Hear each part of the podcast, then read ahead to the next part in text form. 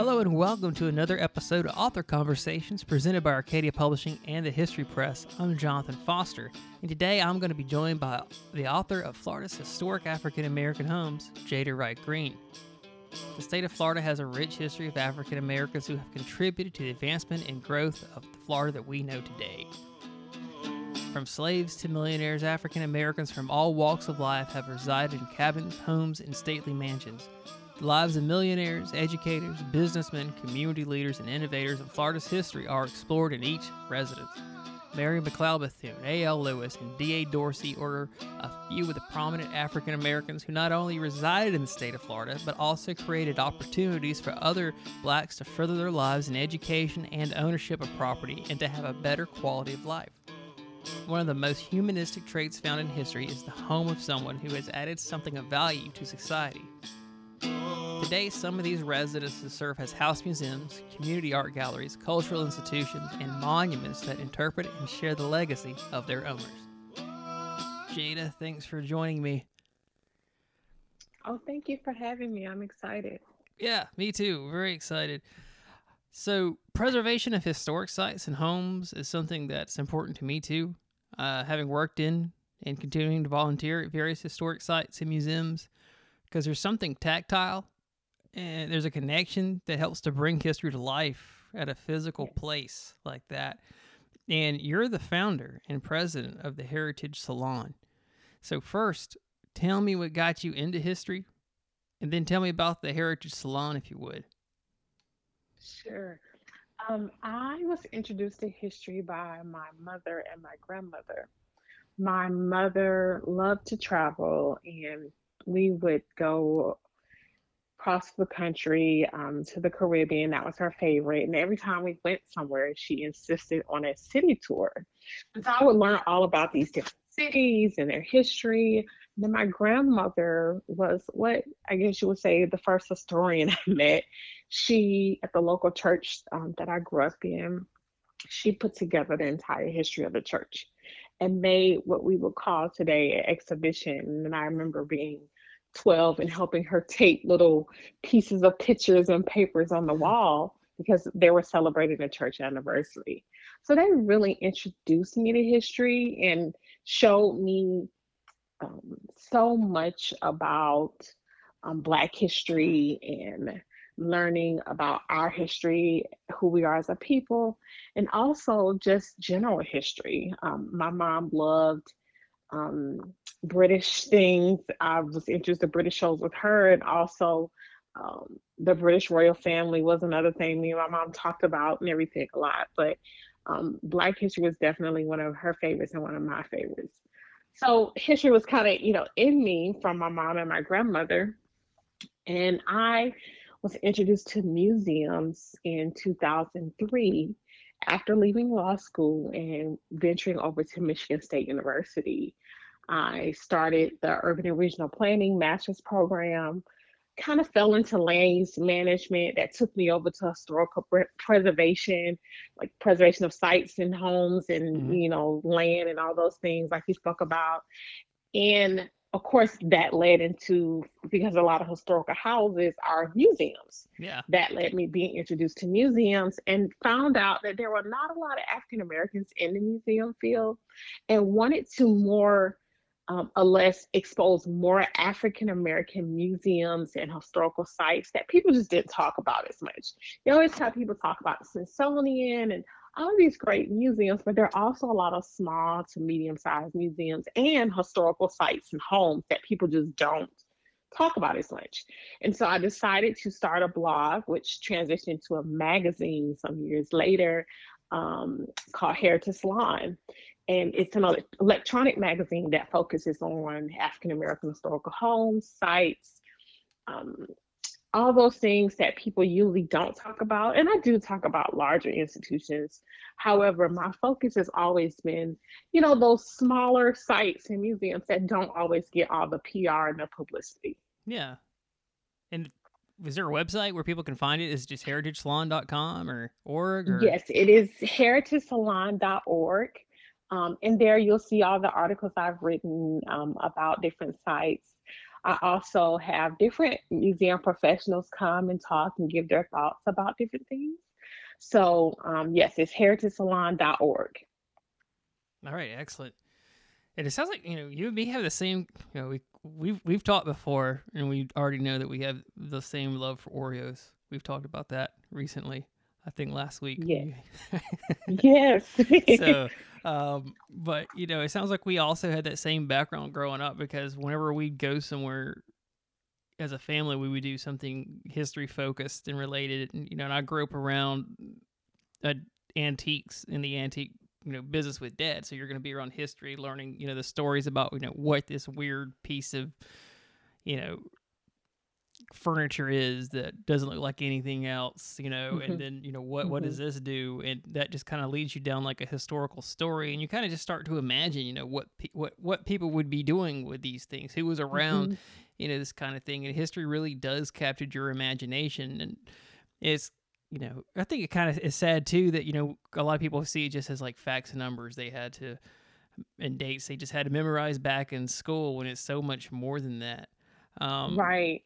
Right. that's why it's so exciting especially if you see young kids who go to a site and they get to be around you know if this especially hmm if the site has really good education outreach hmm hmm with a lot of good hmm education programs it Yeah. really reaches out to them and they really get to see you know um, history is so much more as a story as a narrative is something that i- is even though it's from the past it still breathes.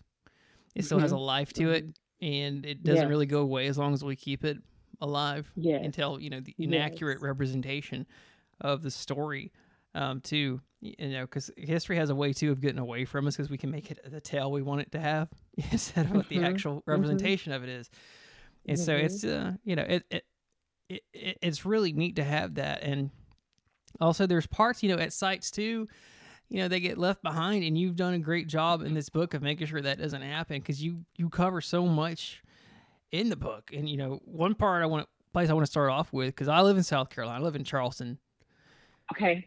you know i have family history going back in south carolina too but uh you know hmm miss mary McLeod bethune is in your book and she was born in south carolina to parents who were born into Yes. slavery so can you tell us a bit about her story and what we can learn about her home in the book and her life in the book Yes. Yes, yes. So um, Dr. Mary McLeod Bethune founded um, Bethune Cookman. Um, it was college when I attended, but now it's the university in Daytona Beach, Florida. hmm And so the story goes, of course, as you say there, she was, um, her parents were slaves and she was the 15th of 17 children. And they thought she would be great to, you know, go on and become a, you know, study missionaries. Education was really pushed for her. And so um, she was a teacher and she arrived in Daytona Beach, went to the city dump, had five little girls, a dollar and 50 cent, and faith in God, and started a school, um, which eventually transitioned, of course, into a college after it merged with um, the Cookman Institute in Jacksonville, Florida. Not only did she found the college, um, she also was a humanitarian. She was a civil rights activist activist. She was a um, women's rights. She started several organizations. She was a phenomenal fundraiser, raising money that from grassroots all the way to millionaires, something unheard of. She was just this woman that was way before her time. I had the honor and privilege of working actually in the home, the home that is on the cover of the book. hmm There's a photo, of course, of Dr. Bethune in, in the home. And I had the opportunity to actually work in the home. And when I say work, for me, it wasn't work. It felt like absolutely yeah just, it felt just like I, I first encountered the home on a book, on not a book, but a college tour. And I just knew I wanted to work there. So I was about 16 when I first walked in the home. And then at the age of, you know, I was 17 actually when I got to college. My first year, um, first week of school, I walked over and said, Hey, I want to work in this house. And they said, Okay.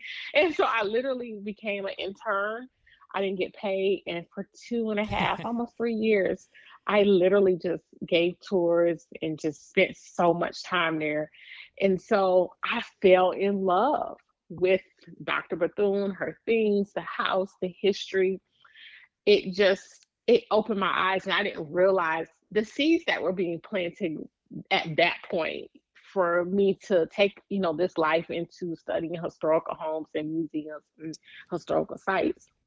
And so Dr. Bethune just embodied, you know, the faith in God, um, the endurance, the determination, all the things that I was implanted in me and I really wanted to, you know, do. And so it was that house that's on the cover that really inspired me to take this career. And now I feel such honor and privilege to be able to give back to Dr. Bethune and the house that started off for them to be on the cover of the book. It's just, it's remarkable. Yeah. You know, it's so cool because I was, you know, I was kind of reading about her and she, you talk about faith and she seemed like, you know, she, she knew like God would make a way, but you got to be willing to walk mm-hmm. down that road too and it's not going to always mm-hmm. be easy, but you got to be willing to go down it. And absolutely, yeah. and be bold. That was yeah. something about Dr. Bethune. She was bold. She and didn't have a problem with doing things from a small scale or a large scale. I mean, she would do the grassroots approach of selling sweet potato pies. And mm. then she also would go to the Rockefellers and ask them for money. You yeah. know? And so she that's a lot of boldness and audacity to say, you know, hey, this billionaire in this time saying you thinking it's not 2021, you know, this is a time when you know, wealthy white people came down to Florida to vacation, and the fact that they encountered this black woman taxing for money for her school, and they gave it to her without hesitation. Yeah. That's the great part. She, uh, all they can do is say no. Right. You don't right. know until you ask, and it's amazing. And then also, you know what you said too about being in a house and wanting to work in a house. People don't understand because when I worked, I worked at Drayton Hall for a while, and I've also, mm-hmm. you know, mm-hmm. worked and volunteered at the Powder Magazine here in town, which is South Carolina's oldest public building. Um, mm-hmm. You know, people, you know, they see you working there, and they think, and they'll say things to you like, "Oh, you must really enjoy working here. Oh, it must be neat to work here." Well, it is more than that because if it's a time period you're interested in, because I like colonial mm-hmm. history, Revolutionary War history, uh, mm-hmm. it, it's more than that because you know you have time because there was a room in Drayton Hall that we believe that British General Cornwallis used as his office when he was when he had his headquarters at Drayton Hall. Mm-hmm. And so I would go in that room by myself sometimes because we were able to do mm-hmm. that, and I would just think, mm-hmm. you know, what decisions did he make in this room? Right. You know, and you know what else these these homes do, and that's that's part of the reason why I want to talk the book.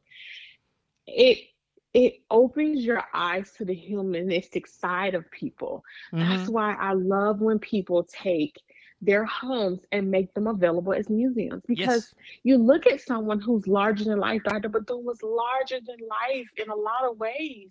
The fact that you can walk into her house and see her shoes and her dress and her cane like it it makes you see people in a different light. And so i love it when celebrities or people will say hey i'm going to open up you know that childhood home that i lived in. It gives you that perspective of looking at them and it gives you a connection you know because sometimes people can put you know celebrities and well-known people on a pedestal and don't they're just like us yeah. So to know their story and their history, it gives you a connection to them. And and that's what I love about historical homes more than anything. Oh yeah, absolutely. I mean, it's uh I remember like you know, even you know, because there's only one royal palace in the United States, and that's in Hawaii, mm-hmm. in Honolulu. Yeah. You know, and, and touring that, and you see that there's you know the royal bathroom. You're like, okay, yeah, you know, you forget, you know, yeah. royalty needs the restroom too. So yes, they do. Yeah. it's crazy when you yeah. you, you kind of forget sometimes uh, if you get all mm-hmm. wrapped up in it because mm-hmm. you're you know you're walking up to this home. They if you go to um, tour the palace, you have to put um, these special booties over your shoes, mm-hmm. and then mm-hmm. hey, there's the there's the toilet. Yeah, so uh, it's you know, right.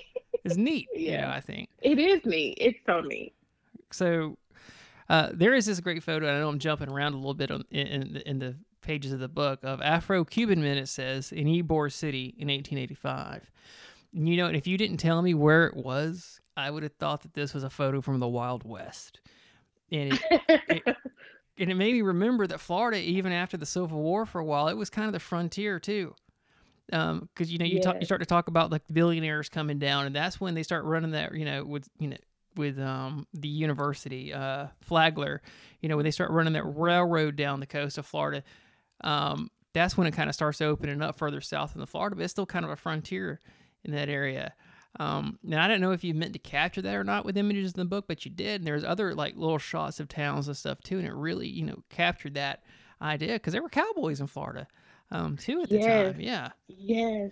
You know, I really, I really wanted to be able to capture home, uh, capture the story of homes of people that people really were well known. But as I started to research more, I found out it was all these homes, and I have a mentor. Her name is Dr. Tara White. And I said, "Oh my gosh, I found all these great pictures. It's, but it's not telling the whole story." And she said, "Jada, you've got to tell the story of these houses of not just well-known people, but everybody, because there are yeah, stories." I was like, "Oh gosh, you're making sense." So I started finding these different neighborhoods throughout Florida that, of course, was segregated African Black neighborhoods that were, I mean, they were very bustling businesses, barbershops, beauty salons, stores. These people had everything right hmm in their community because they were forced to do that. And and I, you know, doing more research, I found out even the entertainment, there were celebrities, musicians, jazz musicians, everyone coming to these communities, performing, staying there. And so they all had these communities, they did everything in that area, which is of course different now. We tend to drive out to Target or wherever from yeah, our, our communities, but they did everything. And these houses were not, you know, mansions. You know, some of these were almost, you know, like public housing. I mean, in some research I found, they literally called them the slums because they weren't. But I will tell you what one of my favorite pictures in the book is a woman in my it's in the Miami, the chapter about, you know, South Florida, hmm Miami. There's a woman that is washing clothes on her back porch. And it's a small house. It was not a, you know, a great big house or a great neighborhood. It's something about them taking the pride in their homes and yeah, they even the porches you would see that they had plants and flowers it was like their own little piece of heaven. And so it made me realize this is a part of our history and tells the story of everything, of everyone. It's not just the well known Dr. Mary McLeod Bethune and A.L. Lewis and all these millionaires in Florida, but also the other people. And a lot of times, those people that lived in those areas, they were working for some of the millionaires and they were eventually coming out of those areas and moving into nicer homes because those millionaires were making opportunities for them in hmm order to have a better life. yeah. We're gonna talk about them in a second, but you, you're absolutely right. They, you, you take pride in what you have. Um, it's that principle of being a good steward. Um, it's a it's a biblical principle that you know my grandparents you know told me about uh, too. hmm Come up, you, you take pride in what you have, you know, and you'll be hmm given more, but it's not really you know just given more. It's you're working hmm um, Right. to to have what you have. But I mean, you might not ever have more. I know my great grandmother; she had a one bedroom house with one bed or two bedroom house, but it was so you know so tiny, so so small. She hmm lived in her whole life, but she it took meticulous care of that house, and it was might as well have been a palace she was living in. hmm And she was a you hmm know she grew she was a mill worker when she worked in Griffin, Georgia. Um, hmm I I know exactly. It's that, that feeling of you have pride in what you have, what you what you hmm worked for, and I, hmm I'm looking for that picture in the book right now um, to look for. But there seems to be more than one. I mean, there's pictures in- uh, of you know people on front porches of houses, like you've described. You know, there's families uh, of pictures. You know, in this book in front of houses like this too. The whole family's taking pride in their property. Hmm hmm Yeah, it's in the Miami sec- chapter. I think it's chapter seven, and it's the Overtown neighborhood.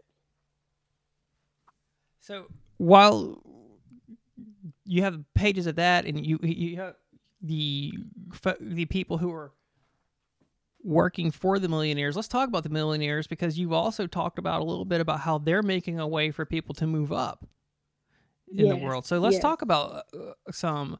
Uh, let's talk about Dorsey's and Stirrups. What role are are, are um, men like they were playing as the railroads move further south and more cities and resort sites begin to rise up?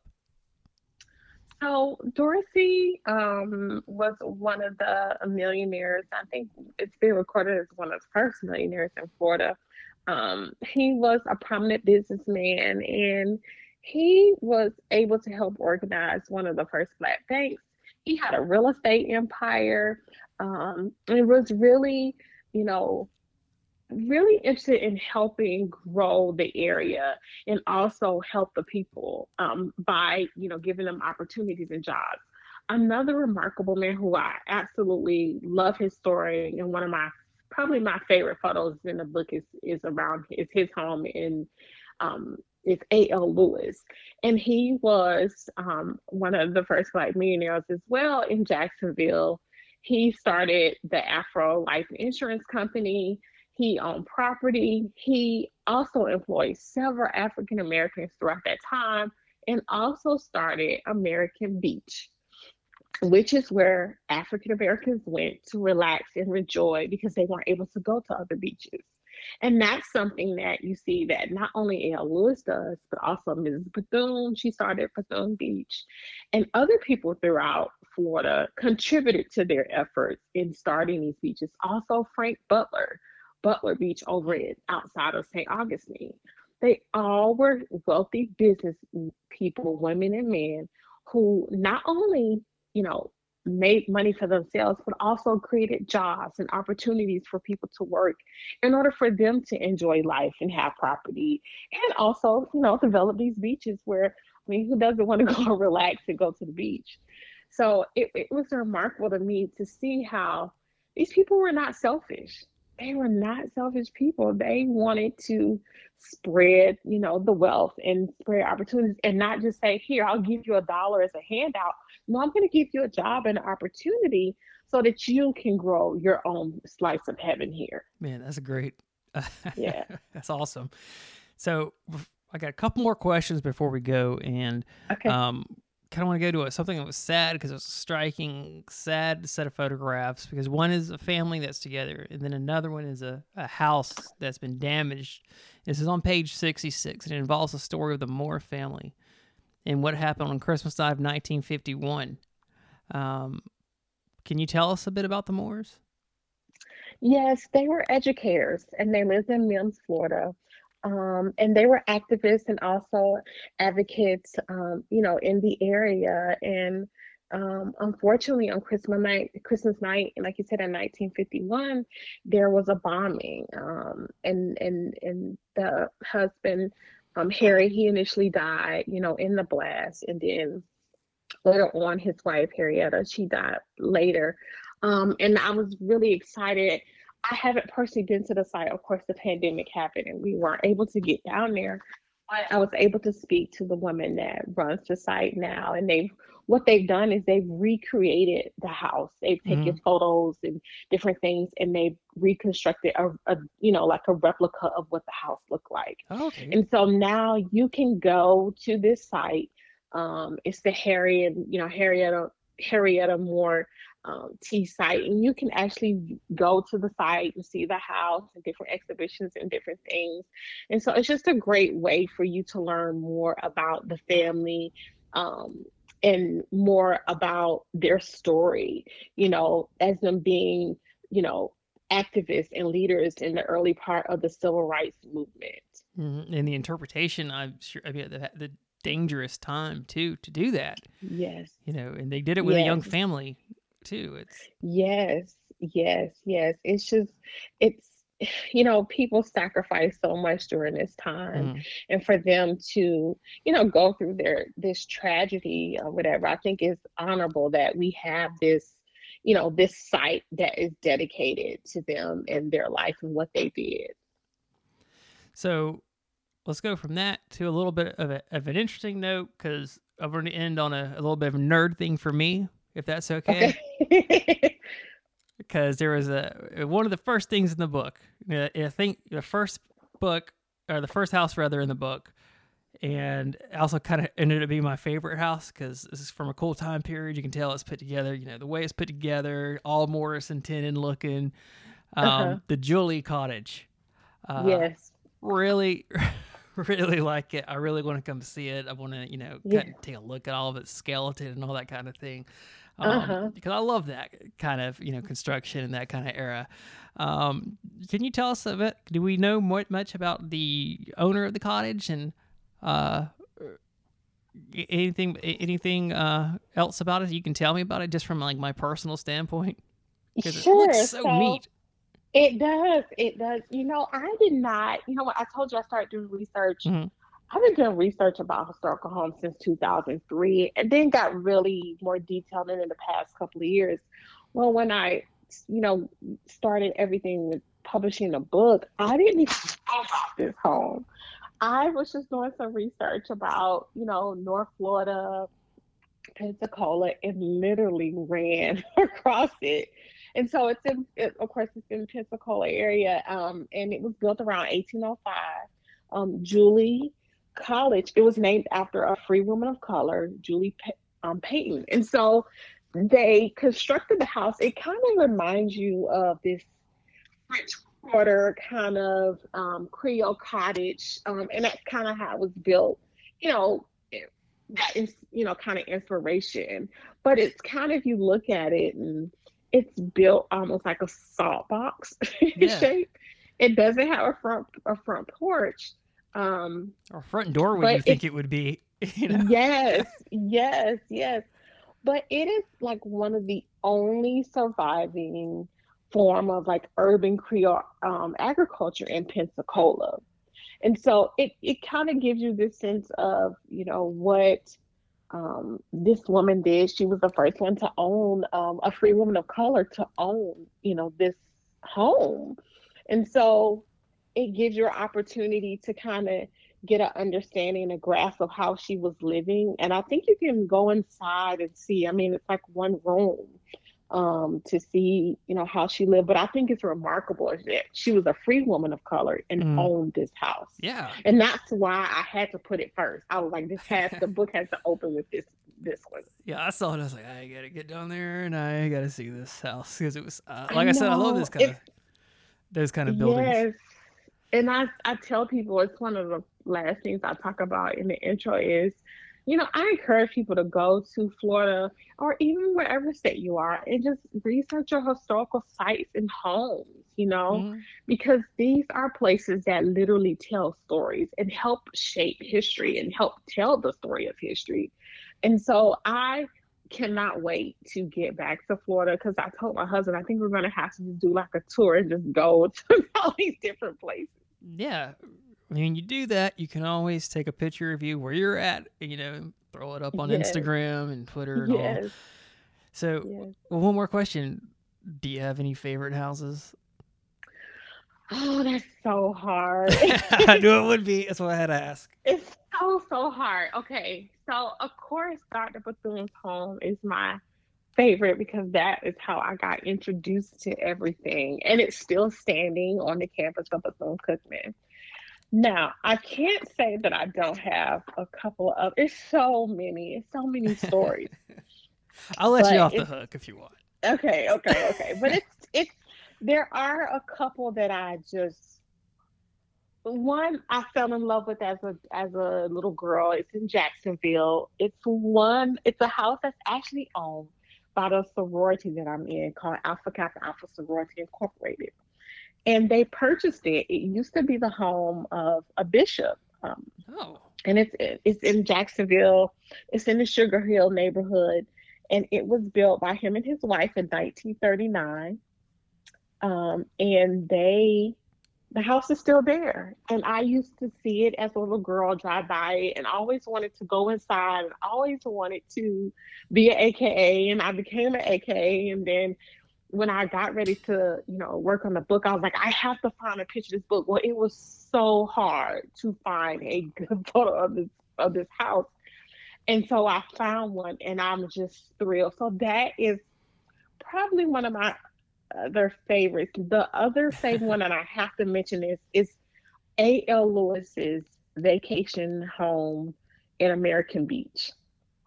He had a house built right on the ocean front, you know, on the beach that he started, and it is so wonderful. It's on page 36. It's like the last house in um, the second chapter.